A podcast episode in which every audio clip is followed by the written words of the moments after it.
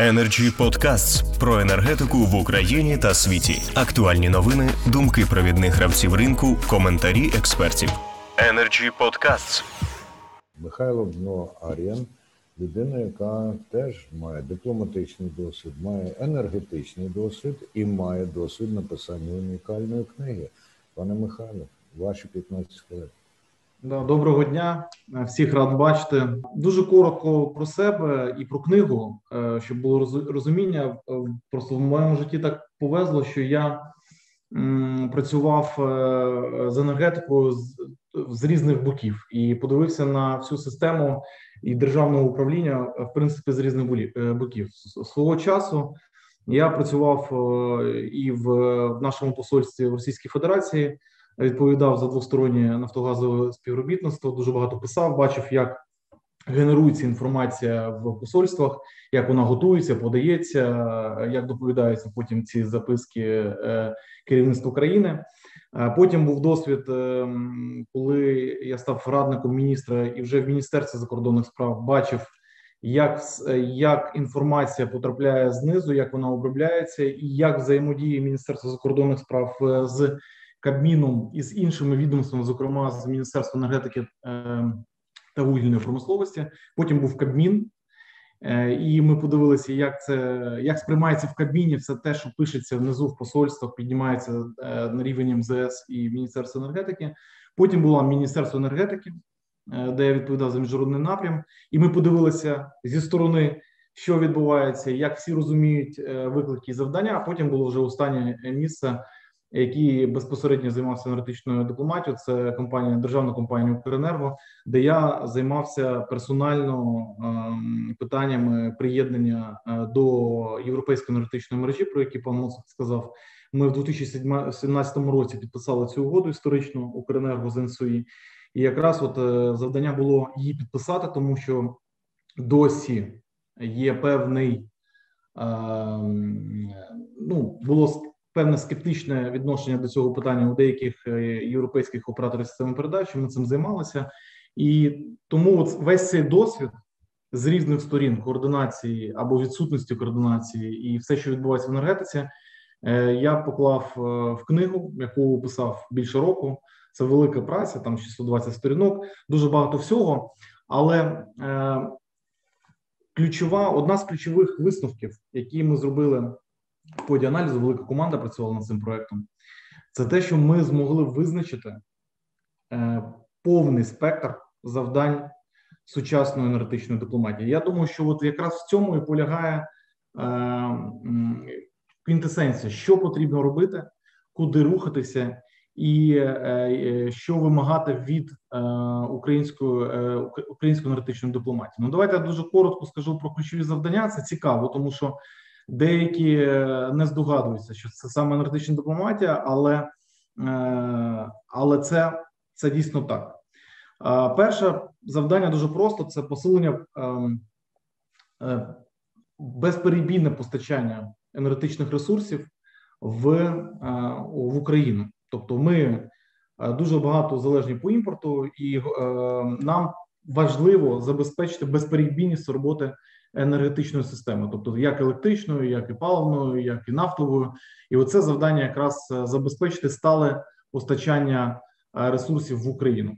Друге завдання це звичайно належне реагування на зовнішні загрози в енергетичній сфері. І тут якраз е, питання про активності нашої позиції, наскільки ми вміємо аналізувати, що відбувається, наскільки ми залучаємо ті ж аналітичні незалежні центри, які дають нам аналітику. Тобто, ми повинні випереджати е, те, що відбувається в енергетичних секторах, в енергетичній політиці ключових акторів наших партнерів, і в цьому є і повинно бути е, завдання енергетичної дипломатії.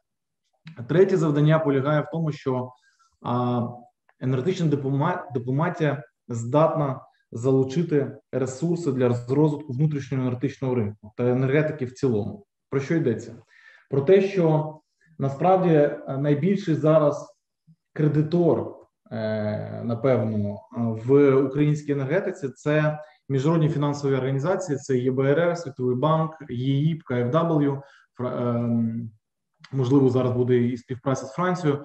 Тобто ем, енергетику кредитують, державні компанії кредитуються, і залучення величезного цього е, ем, ресурсу, які ж які потенціал якого ми ще не досягли, тому що ми фактично не працюємо, не працюємо з фінансовими інституціями Південної Кореї, з Японією, е, з Китаєм. Е, все це якраз завдання енергетичної дипломатії, в тому числі і залучення донорської допомоги, якою дуже багато в принципі є в секторі. Четверте завдання. Їх всього 10. Четверте завдання це інтеграція українського енергетичного ринку з європейським, з регіональними та глобальними енергетичними ринками. Про що йдеться? Ми повинні зробити так, щоб енергетика стала наші ринки, стала частиною е, великої історії, і в нашому в нашому випадку це європейський простір. Тобто, ми повинні зробити так, щоб український ринок електричної енергії став частиною європейського ринку електричної енергії, щоб е, український газовий ринок став частиною європейського газового ринку. Це одна з ключових завдань енергетичної дипломатії, які зараз е, стоїть перед нами. П'яте завдання це забезпечення, і тут пішли дуже цікаві напрями. Забезпечення виходу українських енергетичних компаній на регіональні енергетичні ринки. Тобто, в нас це не розвинено, але в, е, в ідеалі наші енергетичні компанії, такі, наприклад, як ДТЕК, мають, і я це завжди переконував, це завжди адвокатую, але на жаль, поки що це не відбувається, такі як Нафтогаз, повинні виходити за межі країни, за рамки країни і здійснювати е, в доброму сенсі експансію. Оце теж одне з завдань енергетичної дипломатії і, в принципі, дипломатії в цілому. Шосте завдання: посилення присутності України на регіональних енергетичних ринках. Про що це йдеться? Про те, що в нас є один сектор, який, е, напевно, один з останніх, який досі є конкурентно здатний, і який е, здатен відкрити е, двері на інші регіони інших країн світу. Йдеться насамперед про машинобудування і про енергетичне машинобудування. Ми насправді на сьогоднішній день можемо будувати під ключ повністю великі інфраструктурні енергетичні об'єкти, і це наш козир яким ми поки що не користуємося, але на жаль, але насправді ми могли би цим користуватися для того, щоб заходити на ринки Африки, Азії, тому що що таке великий енергетичний проект цих країн? Він завжди на контролі у держави, е, у керівництва держави, у президента, у прем'єра. І якщо ти, як українська компанія або як держава, показуєш, що ти здатен реалізовувати такі проекти, бути партнером, тобі, як правило, відкривають потім інші двері. Це не просто слова, це насправді все цей аналіз зроблений на конкретних кейсах, на конкретних історіях того, як ми колись заходили на ринки, як ми завойовували ринки, і як ми потім їх, на жаль, втрачали.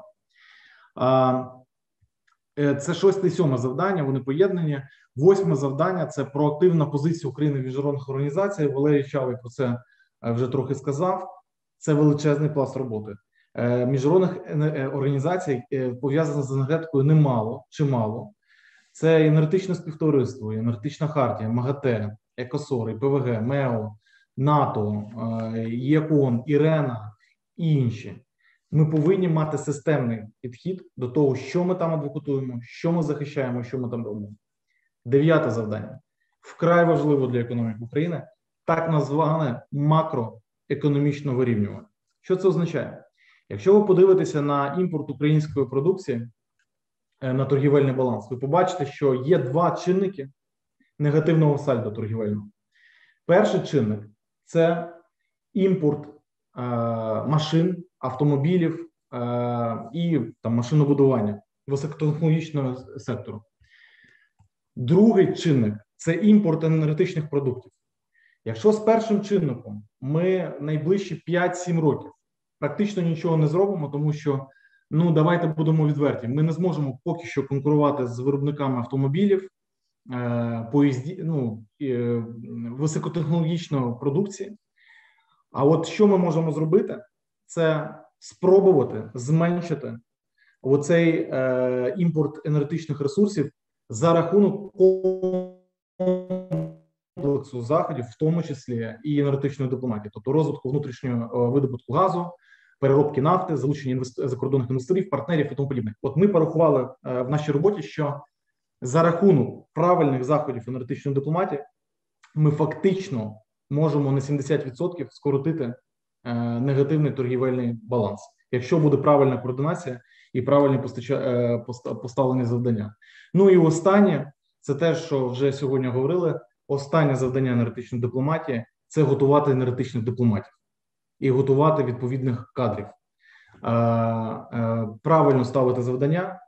Ми десь порахували, що для того, щоб в принципі забезпечити такі компанії, як Енергоатом, Нафтогаз, там ДТЕК, Укренерго і інші, які дотичні до міжнародної співпраці, нам приблизно плюс полісімейкери, плюс посольства. Нам потрібно близько 100-150 людей е, підготовлених, освічених. Для цього потрібно не так багато, це 3-4 роки, але це плюс практика, е, це можливо зробити. Ось ключовий. Це ми з цього почали книгу, але це був от після того, як ми все проаналізували, ми дійшли от до цих напрямків. Звідси від цього треба відштовхуватися. Якщо ми хочемо системний підхід, всі ці 10 напрямів і завдань вони повинні реалізовуватися. Ми не можемо займатися тільки одним питанням чи другим, тому що буде безсистемність. Те, що зараз відбувається, це вже там я підходжу до другого. Я вважав і вважаю, що у нас абсолютно немає координації е, енергетичної дипломатії в країні. Всі великі проекти, великі проекти, які е, передбачають залучення двох або більше міністерств відомств в енергетичній сфері, вони, на жаль, я дуже люблю країну нашу і боровся за це все. Вони, на жаль, не були більшість з них не, реалі- е, не були реалізовані, тому що немає цієї точку, точку входу. Ми пропо- запропонували е, як результат цього аналізу. а Ми пропонували створення е, спеціального повноваженого при е, енергетичних питань при президенті. Ви виписали правильну структуру, чим повинні займатися функції. Чому? Тому що чому президент? Тому що ну щоб з великими країнами говорити про великі проекти енергетичні, а енергетичні проекти це великі проекти. Ти повинен мати е, послідовність. Послідовність це вміння виконати взяті зобов'язання протягом трьох, п'яти, сіми років. Це, на жаль, може гарантувати і то є питання тільки одна-дві інституції в цій країні. Тому е, я е, просто сам руками займався і будував е, все те, що ми робили по НСОІ. І от тільки зараз от пройшло три роки. От ми підписали в 2017 році угоду, яка революційно змінить е, наше місце в на євразійському енергетичному просторі, тому що ми від'єднаємося від е, пострадянської енергетичної системи, не будемо працювати паралельно, де е, фактор Росія, і приєднаємося до європейського енергетичного простору. Так от три роки це питання взагалі не було на, е, скажімо так, на знаменах ключових полісімейкерів. На жаль, незважаючи на те, що ми переконували, чому тому, що довго тривалий проект. Всі дивляться один-два роки, що які зараз будуть бонуси, ніхто не думає, що буде через 5 років. І от зараз, нарешті, е, ну Юрій Вітренко він порушив це питання. Я не знаю наскільки це буде скоординовано. Ми подивимося.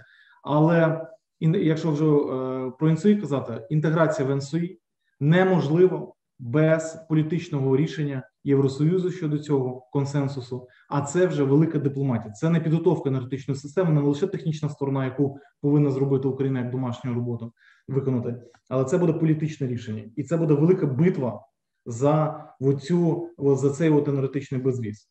Тому в мене я взагалі оптиміст по життю. Е, Я вважаю, що насправді за ці роки е, все рівно додалися кадри, е, компанії ростуть, але нам бракує оцієї координації. І все ж таки дуже сподіваюся, що колись до цього питання е, в когось дійдуть руки там, де, де це потрібно.